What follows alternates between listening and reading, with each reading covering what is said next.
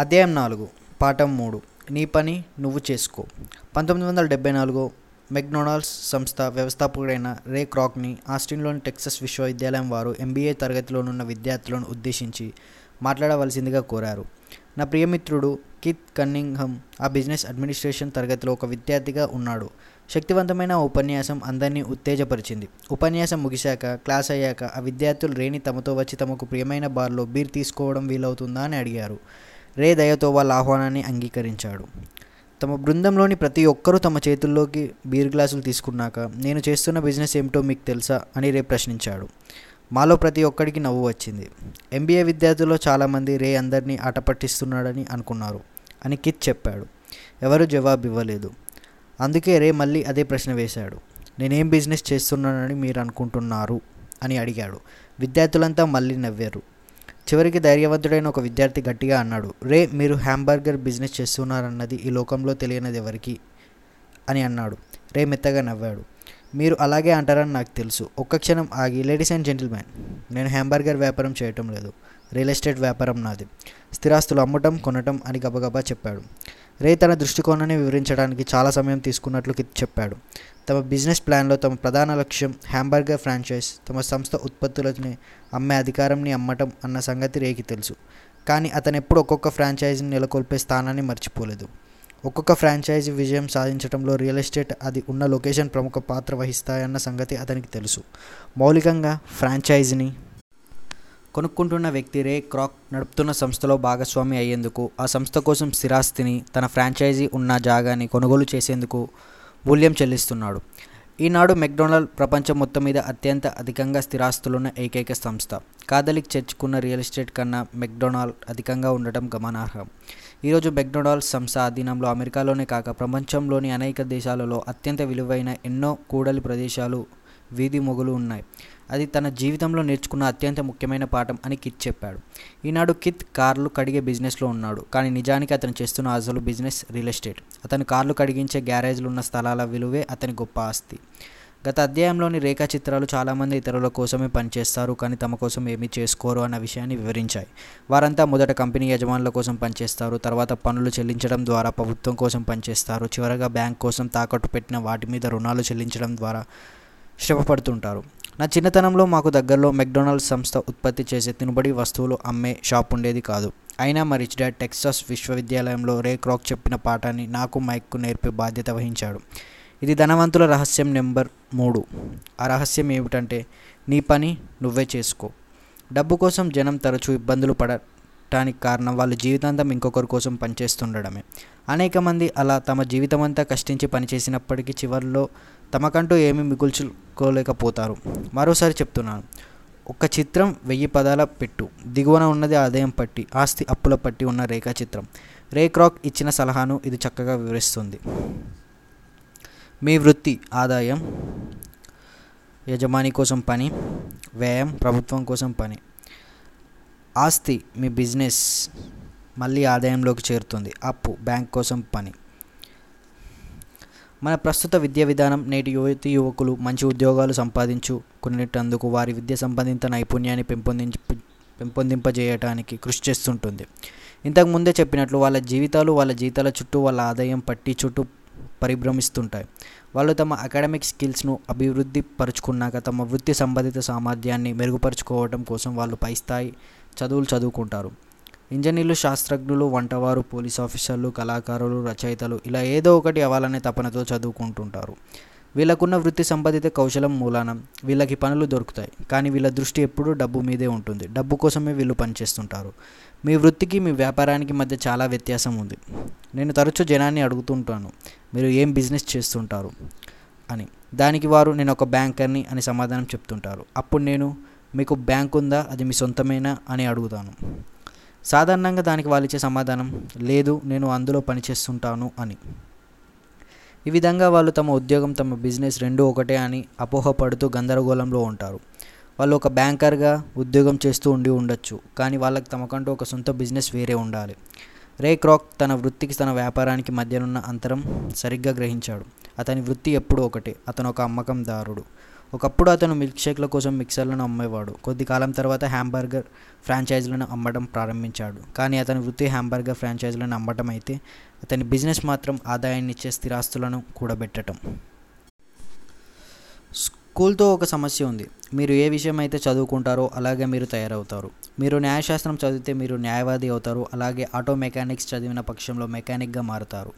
అలా మీరు మీ చదువును బట్టి వృత్తిలో చేరే మాట ఉంటే ఒక పొరపాటు జరగవచ్చు. అదేమిటంటే అనేక మంది తమ బిజినెస్ను పట్టించుకోవడం మర్చిపోతుంటారు. వాళ్ళు తమ జీవితకాలం అంతా ఇంకొకరి పనిచేయడంలో నిమగ్నమై అతన్ని ఒక ధనవంతునిగా పనిచేస్తుంటారు ఆర్థిక విషయాల్లో ఒక వ్యక్తి సురక్ష సురక్షితంగా ఉండాలనుకుంటే అతను తన పనిని తనే పట్టించుకోవాలి. మీ బిజినెస్ మీ అసెట్ ఆస్తి పట్టి చుట్టే తిరుగుతూ ఉంటుంది. అది మీ ఆదాయం పట్టికి విరుద్ధంగా ఉంటుంది. ఇంతకుముందు చెప్పినట్లు మొట్టమొదటి నియమం ఏమిటంటే ఆస్తికి అప్పుకు మధ్యనున్న తేడా తెలుసుకోవడం. ఇంకా ఆస్తులను కొనుగోలు చేయటం ధనవంతులు తమ ఆస్తి పట్టిల మీద దృష్టి ఉంచితే మిగిలిన వారంతా ఆదాయం పట్టిల మీద తమ దృష్టి నిలిపి ఉంచుతారు. అందువల్ల మనం తరచూ ఇలాంటి మాటలు వింటుంటాం. నా జీతం ఇంకా పెరిగితే బాగుంటుంది. నాకు పదోన్నతి వస్తే ఎంత బాగుండునో? నేను మరికొన్ని పరీక్షలు పాస్ అయి మరికొంత శిక్షణ సంపాదించాలి. ఇంతకన్నా మంచి ఉద్యోగం సంపాదించాలి. నేను ఓవర్ టైం చేయాలనుకుంటున్నాను. నాకు వేరే రెండో పని ఏదైనా దొరుకుతుందేమో. రెండు వారాల్లో నేను ఈ ఉద్యోగం వదిలిస్తాను. నాకు ఇంకో ఉద్యోగం దొరికింది. అందులో నాకు జీతం ఎక్కువ వస్తుంది. కొన్ని వర్గాలలో ఇవన్నీ వివేకంతో కూడుకున్న ఆలోచనలే. కానీ మీరు రే క్రాక్ చెప్పింది అర్థం చేసుకోగలిగితే మీరు ఇంకా మీ సొంత బిజినెస్ను పట్టించుకోవడం లేదు అనేది తెలుస్తుంది. ఈ ఆలోచనలన్నీ మీ దృష్టి ఆదాయం పట్టి మీదే ఉన్నట్లు తెలుపుతున్నాయి. మీ దగ్గరున్న అదనపు డబ్బుని మీరు ఆదాయం సృష్టించే ఆస్తులను కొనడానికి ఉపయోగిస్తే మీకు మెరుగైన ఆర్థిక భద్రత చేకూరుతుంది. బీద మధ్యతరగతి వర్గాలలో అనేక మంది ఆర్థికంగా ఛాందసులై ఉంటారు. దీని అర్థం రిస్క్లు తీసుకోవడం నాకు ఇష్టం లేదు. వీళ్ళిలా ఉండడానికి ప్రధాన కారణం వాళ్ళకి ఎటువంటి ఆర్థిక పునాది లేకపోవడం. వాళ్ళు తమ ఉద్యోగాలని అంటిపెట్టుకొని ఉండాలి. వాళ్ళు వేసే ప్రతి అడుగు ఆచితూచి వేయాలి. సురక్షితంగా ఉండేటట్లు చూసుకుంటూ ఉండాలి. కంపెనీలు తమ సిబ్బందిని తగ్గించుకోవడం మొదలుపెట్టాక కొన్ని లక్షల కోట్ల కార్మికులకు తాము ఇంతకాలం తమకున్న అతి గొప్ప ఆస్తి అని భావిస్తూ వచ్చిన తమ ఇల్లు తమను బతుకుండగానే చంపేస్తున్న విషయం తెలిసి వచ్చింది. వాళ్ళ అసెట్ ఆస్తి అనబడే ఇల్లు కోసం నెల నెలా వాళ్ళు డబ్బు ఖర్చు పెట్టాల్సి వస్తుంది. ఇంకొక ఆస్తి వాళ్ళకున్న కారు కూడా వాళ్ళని చంపేస్తుంది. గ్యారేజ్లో ఉన్న గోల్ఫ్ క్లబ్స్ వాళ్ళకి అయిన ఖర్చు వెయ్యి డాలర్లు అయితే వాటి విలువ ఇప్పుడెంత లేదు. వాళ్ళ ఉద్యోగానికి భద్రతగా లోపించడం వల్ల వాళ్ళకి బతుకు వెళ్ళదీయడానికి వేరే ఆధారం ఏదీ లేదు. వాళ్ళు ఒకప్పుడు ఏవైతే తమ ఆస్తులని భావించారో అవి వాళ్ళ ఆర్థిక సంక్షోభంలో ఎందుకు కొరగాకుండా పోయాయి? మనలో చాలామంది ఇల్లు కొనటానికో లేక కారు కొనటానికో బ్యాంకు రుణం కోసమో దరఖాస్తులు వేసి ఉంటారని నేను అనుకుంటాను. ఆ దరఖాస్తు కాగితంలో నికర విలువ అనే సెక్షన్ ఉంటుంది. అది చూడడానికి ఆసక్తిదాయకంగా కూడా ఉంటుంది. అది అలా ఉండడానికి కారణం ఏమిటంటే దాని మూలంగా బ్యాంకింగ్ అకౌంటింగ్లో వేటిని ఆస్తులుగా పరిగణిస్తారన్న విషయం మనకు తెలుసుకోవచ్చు. ఒకసారి నాకు అప్పు అవసరమైంది. నా ఆర్థిక పరిస్థితి చెప్పుకోదగినంత బాగాలేదు. అందుకే నా దగ్గరున్న కొత్తగా కొన్న గోల్ఫ్ క్లబ్లను నేను సేకరించిన కళాఖండాలను గ్రంథాలను స్టీరియో టెలివిజన్ అర్మానీ సూట్లు చేతి వాచ్లు కాలిజోళ్ళు తదితర వ్యక్తిగత వస్తువులను ఆస్తుల పట్టిలో చూపించి విలువ పెంచడానికి ప్రయత్నించాను. కానీ రుణం కోసం నేను పెట్టుకున్న దరఖాస్తును తోసిపుచ్చారు. ఎందుకంటే నా పెట్టుబడులలో అధిక భాగం స్థిరాస్తి మీద ఉండటం వలన నా అపార్ట్మెంట్ హౌసెస్ ద్వారా అంత డబ్బు నేను సంపాదించడం రుణాన్ని మంజూరు చేసే కమిటీకి నచ్చలేదు. జీతంతో కూడిన ఒక మామూలు ఉద్యోగం నేను ఎందుకు చేయటం లేదని వారు నన్ను అడిగారు. నా వద్దనున్న అర్మానీ సూట్లు గోల్ఫ్ క్లబ్లు కళాఖండలో ఊసు వారెత్తనే లేదు. సమాజం అంగీకరించే ప్రామాణిక రూపం మీకు లేకపోతే మీ జీవితం అనేకసార్లు కష్టాలకు లోనవుతుంది. తమకున్న ఆస్తుల నికర విలువ పది లక్షలు లేక లక్ష డాలర్లు లేక ఇలాంటిదే ఇంకొకటి అని ఎవరైతే నాతో అన్నప్పుడల్లా నేను తుల్లిపడుతూ ఉంటాను. ఎందుకంటే నికర విలువ ఇంత అని నిర్దిష్టంగా ఎవరు చెప్పలేదు. నికర విలువ అలా ఉండకపోవడానికి ఒక ముఖ్యమైన కారణం. మీరు ఎప్పుడైతే మీ ఆస్తులను అమ్మటం మొదలు పెట్టారో అప్పుడే దాని మీద వచ్చే రాబడిపై మీరు పన్నులు చెల్లించాల్సి రావటం. ఆదాయం తగ్గిపోగానే అనేక మంది ఆర్థిక ఇబ్బందులు ఊబిలో కూరుకుపోతుంటారు. నగదు పోగు చేయటం కోసం వారు ఆస్తులను అమ్ముతారు. మొదట్లో వారి పర్సనల్ బ్యాలెన్స్ షీట్లో ఉదహరించిన విలువలో లేశం మాత్రం ధరకే. సాధారణంగా వారు తమ వ్యక్తిగత ఆస్తులను అమ్ముకోగలరు. ఒకవేళ ఆ అమ్మకంపై ఏదైనా రాబడి ఉంటూ ఉంటే ఆ రాబడిపై పన్ను వారి మీద విధించబడుతుంది. అందుకే మరోసారి ప్రభుత్వం వారి రాబడిలో తన వంతు వసూలు చేస్తుంది. దానివల్ల అప్పుల్లోంచి బయటపడటానికి వాళ్ళు పోగు చేయాలనుకున్న నగదు మొత్తం తగ్గిపోతుంది. మీ బిజినెస్ మీరే చేసుకోవటం మొదలు పెట్టండి మీ ఉద్యోగాన్ని ఉంచుకోండి. స్థిరాస్తులను కొనుగోలు చేయడం ప్రారంభించండి. అంతేగాని వ్యక్తిగతంగా వాడే వస్తువులను కాదు. అవి బరువు బాధ్యతలను పెంచుతాయి. అవి మీ ఇంటికి చేరిన క్షణం వాటికి ఉన్న అసలైన విలువను కోల్పోతాయి. మీరు కొన్న కొత్త కారుకు చెల్లించిన ధరలో పాతిక శాతం మీరు ఆ కారును షోరూమ్ నుంచి బయటకు తీసుకెళ్ళిన మరుక్షణం తగ్గిపోతుంది. మీ బ్యాంకర్ దాన్ని మీరు ఒక ఆస్తిగా చూపించడానికి ఒప్పుకున్న అది నిజమైన ఆస్తి కాదు. నేను నాలుగు వందల డాలర్ చెల్లించి కొన్న కొత్త టైటానియం డ్రైవర్ ఇంటికి తీసుకువెళ్ళిన మరుక్షణం దాని విలువ నూట యాభై డాలర్లు అయిపోయింది. వయసు వచ్చిన వారంతా తమ ఖర్చులకు తగ్గించుకోవాలి. తమకు ఆర్థికంగా ఉన్న బరువు బాధ్యతలను తగ్గించుకోవాలి. నికరమైన ఆస్తులతో బలమైన పునాది నిర్మించుకోవాలి. తమ రక్షణలో ఇంట్లో ఉంటున్న యువత యువకులకు వాళ్ళ తల్లిదండ్రులకు ఆస్తులకు అప్పులకు మధ్యనున్న అంతరాన్ని నేర్పించాలి. వాళ్ళు ఇల్లు వదిలే ముందు ఆస్తి పట్టిన ఆస్తులతో నింపించి దృఢమైన ఆర్థిక పునాది వారి వే వారి చేత చేయించాలి. ఇల్లు వదలక ముందే పెళ్ళి కాకముందే ఇల్లు కొనుక్కోకముందే పిల్లల్ని కనకముందే డబ్బు ఇబ్బందుల్లో కూరుకుపోకముందే ఒక ఉద్యోగాన్ని నమ్ముకుంటూ క్రెడిట్ కార్డ్ మీద ప్రతిదీ కొనకముందే వారికి తల్లిదండ్రులు ఆ ప్రేరణ కలిగించాలి. నేను అనేక మంది యువ దంపతులను చూశాను. వాళ్ళు పెళ్ళి చేసుకుంటారు తమకు తాముగా ఓ బోన్లో ఇరుక్కుపోతారు. వాళ్ళ జీవనశైలి వాళ్ళు ఉద్యోగాలు చేస్తున్నంతకాలం వాళ్ళని రుణ విముక్తులను చేయదు. తమ ఆఖరి బిడ్డ ఇల్లు వదిలి బయట ప్రపంచంలోకి అడుగు పెట్టగానే తల్లిదండ్రుల్లో అనేక మంది తమ విశ్రాంతి జీవనం సాఫీగా గడపడానికి తగిన సన్నాహాలు తాము చేసుకోవటం లేదన్న విషయం గ్రహిస్తారు. అప్పుడు ఎంతో కొంత డబ్బు వెనకేయడానికి ప్రయత్నిస్తారు. అంతలో వాళ్ళ సొంత తల్లిదండ్రులు జబ్బు పడతారు. దానితో వాళ్ళు కొత్త బాధ్యతలతో తల మునకలవుతుంటారు. అయితే మీరు కానీ మీ పిల్లలు కానీ ఎటువంటి ఆస్తులు సంపాదిస్తే బాగుంటుందని నేను సలహా ఇవ్వదలుచుకుంటున్నానని అనుకుంటున్నారు. నా ప్రపంచంలో అసలైన ఆస్తులు వివిధ రకాలుగా ఉంటాయి. వ్యాపారం. దీనిని దగ్గర నుండి నేను చేయక్కనెక్కలేదు వ్యాపారం నా సొంతమే కానీ దాన్ని నడపడానికి వేరే మనుషులు ఉంటారు. నేను అందులో పని చేయాల్సి వస్తే అది నా వ్యాపారం కాదు అది నా వృత్తి అవుతుంది. రెండు స్టాక్స్ మూలధనం వ్యాపార భాగం. మూడు బాండ్స్ పత్రాలు వ్యాపార భాగం. నాలుగు మ్యూచువల్ ఫండ్స్.